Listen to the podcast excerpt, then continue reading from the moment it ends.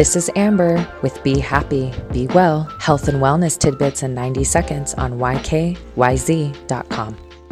Most of us put cabbage in our salads, slaws, and stir-fries, but what you may not know is that cabbage can be used for so much more than that and has many medicinal uses. The number one thing cabbage leaves are good for are painfully engorged breasts and metastasis. I have heard from so many moms how effective this can be. Cut out the vein from the cabbage leaf and crush or pound the leaf with a hammer. You'll want your leaf intact but badly bruised to access the healing sulfur compounds and the juice. Apply the bruised leaf to the breast or line the bra cup with the leaf. Cabbage leaves work well to clean wounds and prevent infection. They are also useful in reducing swelling in painful joints and treating skin tumors. In this case, you would chop the leaves and crush them to release the health-giving juicy goodness and heat them in a very small amount of water. Apply the leaves to the affected area. The cabbage detoxifies the skin and underlying tissue, prevents bacterial growth, and reduces inflammation. Fermented cabbage in the form of sauerkraut is useful for treating intestinal problems of all kinds and is also known to help people control their diabetes and stabilize blood sugar levels. The sauerkraut juice stimulates digestion as well as the pancreas. Have you ever tried to use cabbage in any of these ways before? I haven't yet, but I do plan to try.